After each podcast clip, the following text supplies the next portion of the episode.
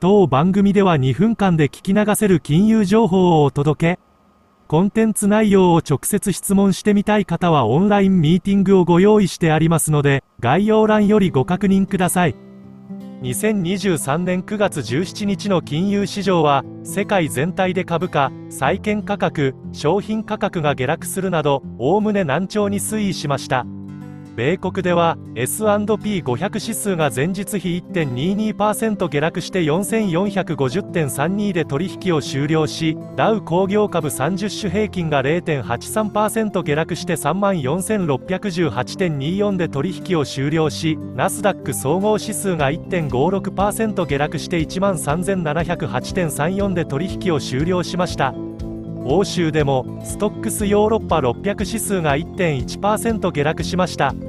債券価格は上昇し米国10年債利回りは3.46%に上昇しました。これは6月以来の高水準です。商品価格も下落し原油価格は2%以上下落しました。金融市場の下落には以下の要因が考えられます。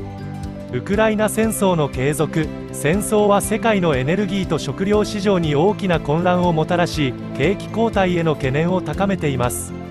世界各国の中央銀行による積極的な金融引き締め。中央銀行はインフレに対処するために利上げを実施していますがこれも景気後退への懸念を高めています。全体的に昨日の金融市場では警戒とリスク回避のムードが漂っていました。投資家はウクライナ戦争中央銀行による積極的な金融引き締め景気後退の可能性を懸念しています。